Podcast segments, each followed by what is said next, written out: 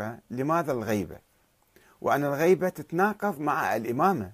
إذا قلنا نظرية الإمامة صحيحة فلا يمكن الإمام يغيب، وإذا غاب الإمام فبعضها مو إمام، ويغيب مو سنة مو يوم ويومين وسنة وسنتين، لا مئات السنين آلاف السنين، يعني انتفت بالحقيقة، انتفت انتقضت هذه النظرية وسقطت.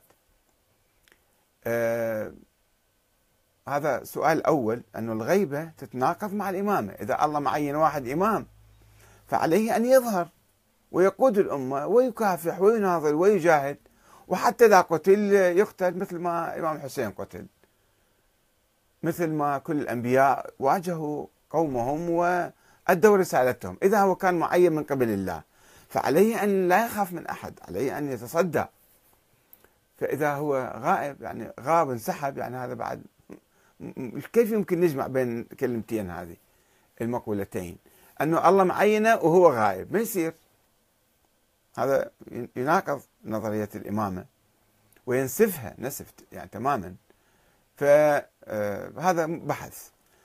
هناك أبحاث أخرى متعلقة بنفس الموضوع، أنه وين غايب الإمام، وين غاب، غاب في اليمن، غاب في أفريقيا، غاب في مثلا سيبيريا، وين راح غاب، أين مكان الغيبة. تشوفون الكتب اللي كتبت عن الموضوع في ذيك الأيام كلها تقول وين غايب، غايب في البيت يم الخليفة العباسي في سامراء في السرداب في صحن بيته.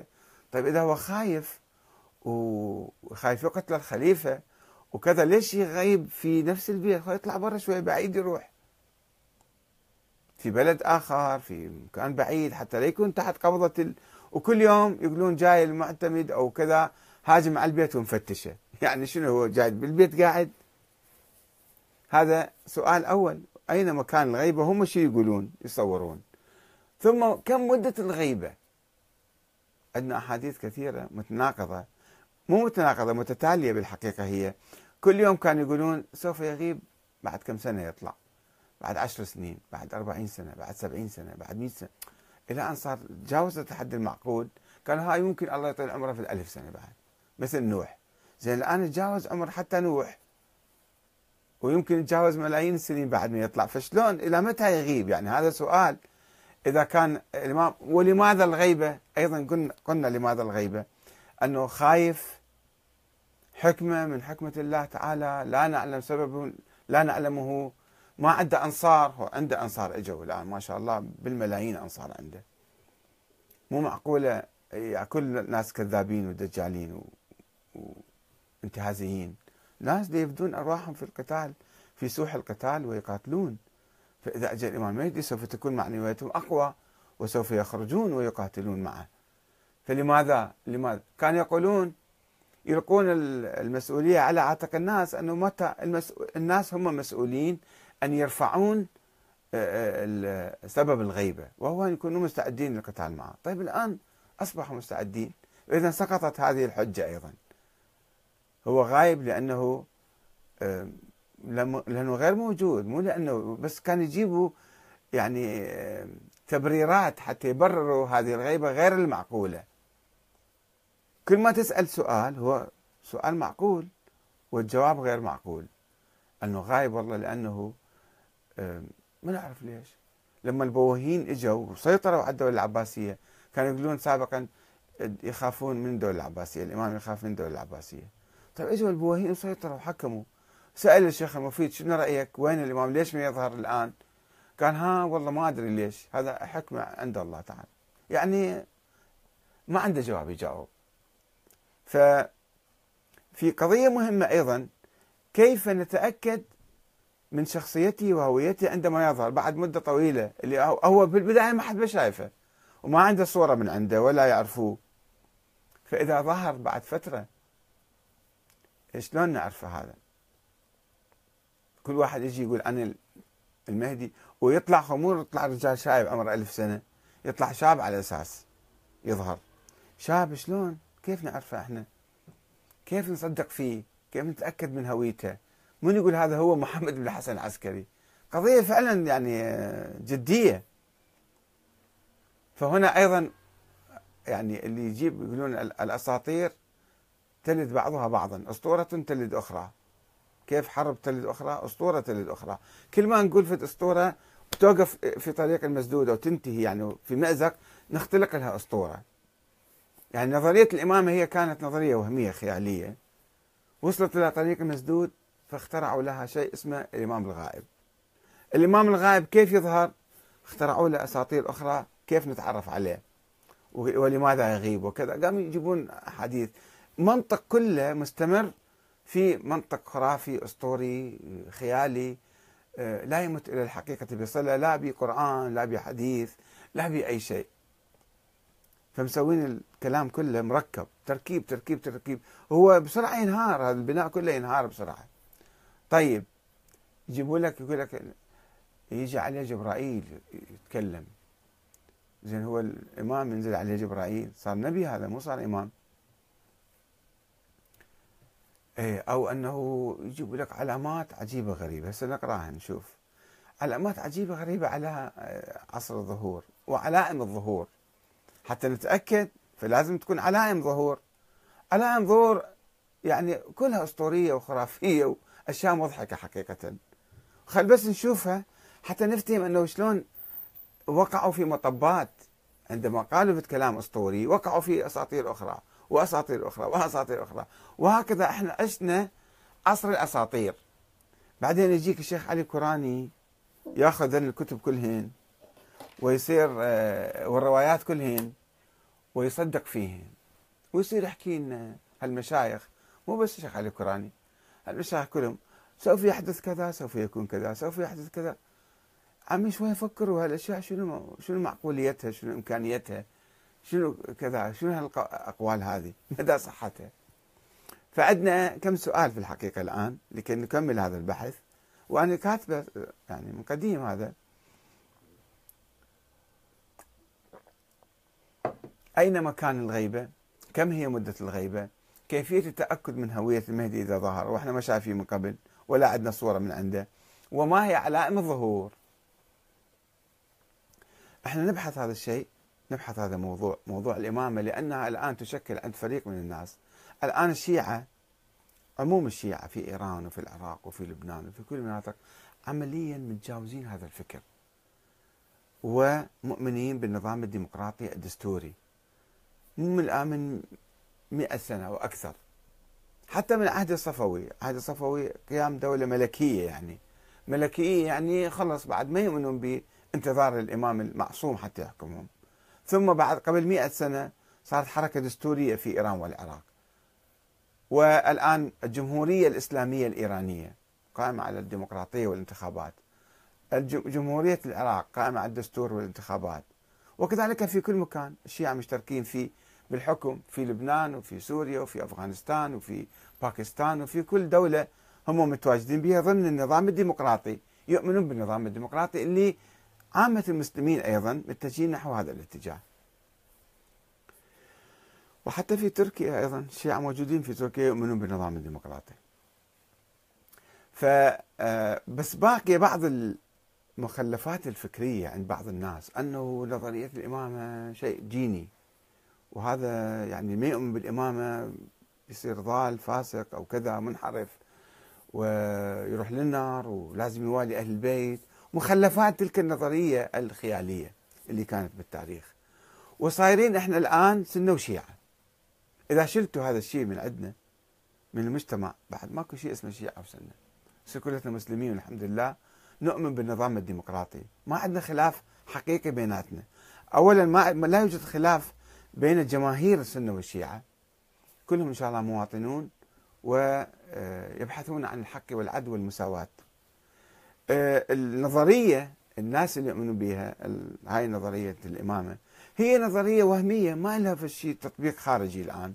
يعني الشيعة لا يتصارعون مع إخوانهم السنة حول الالتفاف حول إمام معصوم معين من قبل الله الآن موجود لازم تسوي نظام ملكي إمامي مثلا، لا، ما عندهم قضية ثانية، لا على مستوى يعني السياسي الدستوري ولا على مستوى المصالح الاقتصادية والاجتماعية.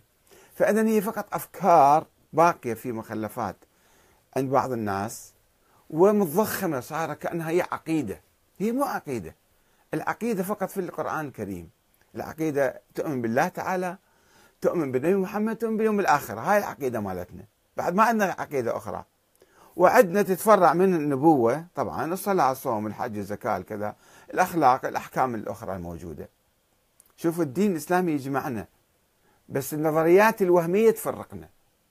فإحنا إذا جينا شلنا هاي النظريات الوهمية اللي منتفية من زمان، منقرضة وبائدة وميتة هاي النظريات، بس إحنا باقي مخلفاتها في عقولنا تسمم الأجواء مالتنا. وأي واحد يجي ينتقد نظرية الإمامة كأنه كفار، إذا قال فت كلام كأنه أصبح ظالم وظل. ومو بس هذه النظرية، إذا تفريعاتها ولوازمها أيضا واحد شكك فيها أو أو تكلم فيها أو حكى فيها أيضا يصبح ظالم وظل. يعني السيد محمد حسين فضل الله رحمة الله عليه ما إجا نقض نظرية الإمامة، ولكن قال يعني العصمة كيف تكون؟ العصمة يعني إلزامية إجبارية أو في حالة مرتفعة.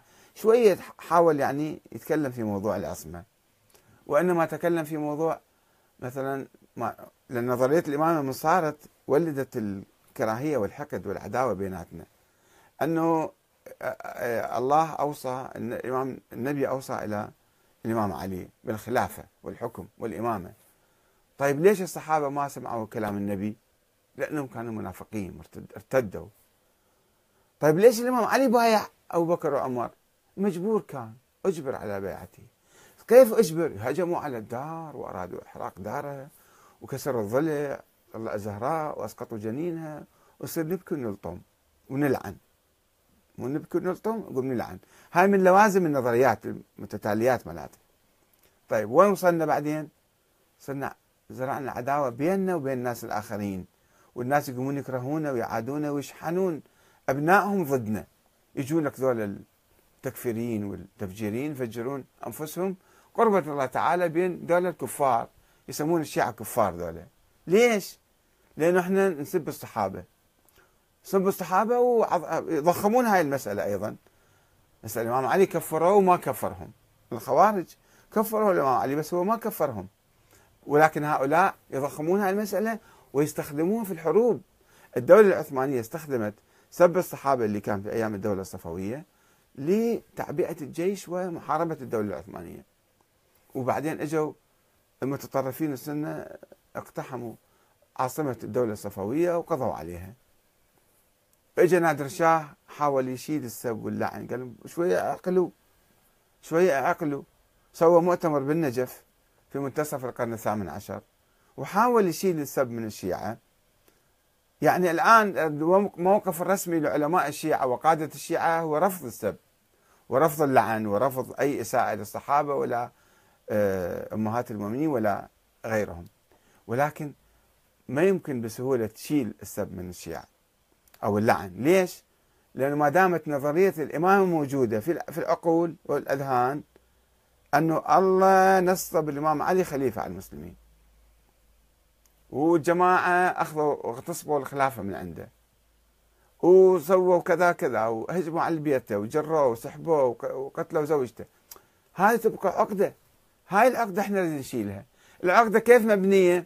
العقدة هي نظرية الإمامة التي قال بها بعض الشيعة في في القرن الثاني والقرن الثالث، وصلت القرن الثالث انتهت. الإمام الحسن العسكري توفى، قال ما عندي أولاد، في مال لا في أمان الله. ليش استمرينا احنا هالعقدة مستمرة حتى اليوم بعد ألف وأربعمئة سنة؟ لأنه صارت عقيدة عندنا. هاي العقيدة مبنية على القرآن، على تأويلات تعسفية وأحاديث موضوعة ووهمية، وثبت بالتاريخ حسب التجربة. هاي نظرية مستحيلة ولا يمكن تطبيقها وغير موجودة وغير صحيحة. التاريخ أثبت عدم صحتها، انقطعت ألف ومئتين سنة، ما عندنا أئمة الآن، بس معلقة بفد واحد غايب. هذا الغايب لا صارت اثنا عشرية، فكل الناس يعتقدون. لو شلنا هذا الغائب بعد ما كل شيء اسمه إمامة، إمامة إلهية وكذا، نصير ناس عاديين طبيعيين نؤمن بالشورى وبالديمقراطية كما هو احنا فعلا الآن صايرين. بس العقد والمخلفات هاي اللي قاعد تثير العداوة والبغضاء وتميز الناس عن الناس وتخلي عنف وطائفية وتكفير وكذا وتفسيق وتضليل، كل هال... هالانحدار الأخلاقي والانحدار الاجتماعي والسياسي، هذا اللي يولد لنا المشاكل. فإحنا نحاول أن نشيل نحل هالعقد، نشيل هالمشاكل من بين المسلمين حتى نتحد إن شاء الله، حتى نبني نظاما ديمقراطيا قويا وسليما وموحدا، ويعم السلام بيناتنا، تعم المحبة والمودة. ما يصير واحد بعد يكره الآخر، لا، تلك أمة قد خلت، لها ما كسبت وعليها ما اكتسبت. ما نظل ناخذ السبحة ونلعن هذا ونسب ذاك، وزيارة عاشوراء وزيارة مدري شنو، والعن واقراها كم مرة والعن فلان وفلان. خلينا نبطل من هالسوالف هذه، خلينا شوي نتوجه إلى بناء بلادنا، بناء اقتصادنا، ننشر العلم، ننشر العدل، ال ال نقضي على الجوع، نقضي على الفقر. هذه مهمات اللي يجب أن نعمل لها. ما نظل نفكر بالتاريخ ونظريات وهمية خرافية أسطورية ونظل نتعارك عليها الآخر يوم القيامة. فلذلك أنا أبحث هذا الموضوع اليوم جزء من بحث من سلسلة أبحاث حول موضوع نظرية الإمامة وموضوع الإمام الثاني عشر محمد بن حسن العسكري. هل هذا حقيقة تاريخية أم فرضية فلسفية وهمية يعني؟ شنو الدليل على ذلك؟ الآن شوفوا الأسئلة الكثيرة اللي تتعلق. أنا طيب آمنا هذا شخص موجود، شلون راح يظهر بعدين؟ فيجيبونا شنو؟ يجيبونا سلسلة من الأساطير الأخرى. شوفوا أساطير عجيبة غريبة طبعا. شلون على أم الظهور لازم الناس يعرفون هذا هو، شلون يعرفون هذا هو؟ هذا مأزق كبير. خلينا نقرأ الآن.